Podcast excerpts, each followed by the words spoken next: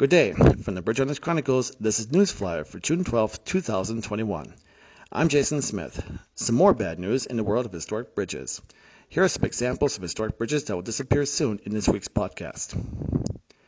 Demolition and replacement of three historic bridges in Indiana, Iowa, and Missouri to come soon. Another historic bridge on the market of Missouri. Arson suspected on a historic rail to trail viaduct in Canada and a memorial bridge photo tour, Yondu style, honoring the late James Baughn. Now the news. Paisley, Ontario, Canada. Law enforcement officials are investigating a fire that caused extensive damage to an historic viaduct. The fire happened last week on Saturday at 5 o'clock p.m. Eastern Time when a driver noticed smoke coming from the trestle. Half an hour later, fire crews were at the scene and spent four hours bringing the blaze under control. Police have confirmed that one or more arsonists had started the blaze, which destroyed much of the wooden decking and trestles while causing extensive damage to the steel structure. The bridge was built in 1926 and spans Bruce Road 3 south of the village, which is located 20 miles east of Lake Huron. It had been converted into a rails to trail route as, as early as 10 years ago. It is unknown whether this viaduct is salvageable. The Chronicles will keep you posted. Evansville, Indiana. A major historic bridge spanning Pigeon Creek on the expressway Highway 41 is coming down. The U.S. Highway 41 bridge is a Parker through truss bridge built in 1940, but was rehabilitated twice in 1970 and again two years ago while integrating it into the expressway, where it used to serve the southbound of the highway. The bridge was shut down in January last year as a truck crashed into the bridge, causing extensive damage to the portals and upper courts. The bridge was considered a total loss. Now the bridge is coming down. Beginning June 21st, crews will demolish the truss bridge and replace it with a modern structure. The detour that had been in place since the closure will stay the same until the bridge is completed in November of this year. The project will not have much impact on the northbound segment of the highway. The Indiana Department of Transportation will use the truss bridge as a study looking at the impacts of overweight and oversized trucks on through truss bridges as well as bridges with low vertical clearance to find ways to discourage drivers from using these bridges. We will keep you posted. Decorah, Iowa.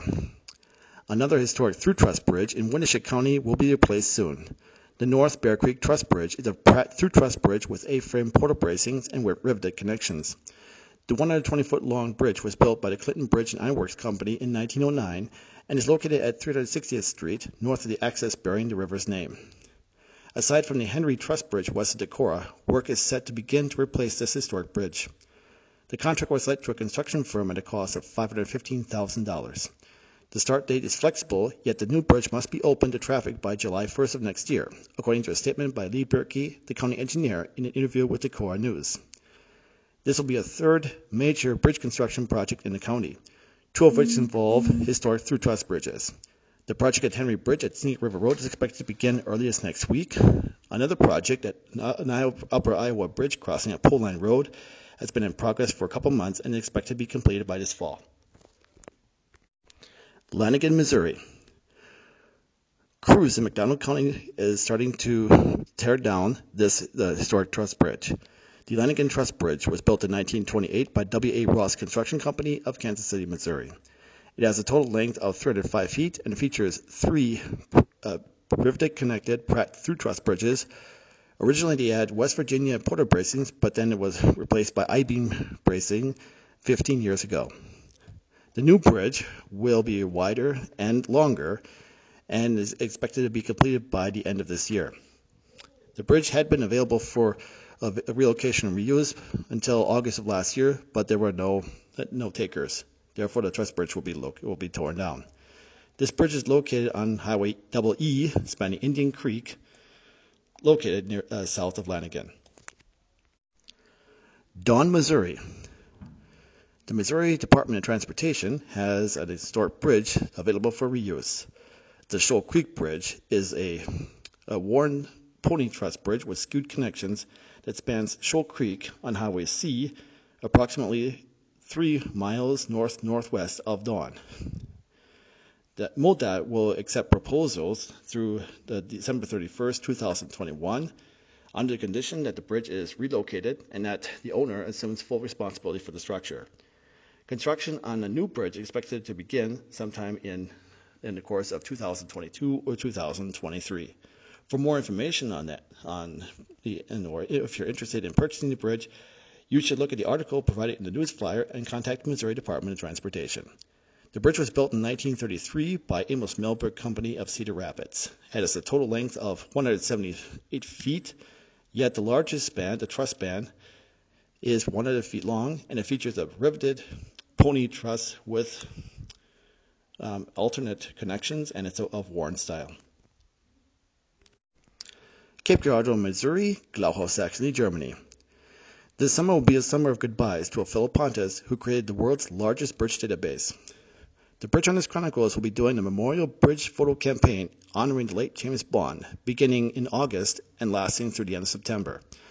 If you are if you are interested, you can take part in the campaign by choosing five of your favorite historic bridges, photographing them, then choosing the best photo of each bridge and displaying them either as an album or individually on the Bridge Chronicles Facebook pages, either the group page or the general page, or even both.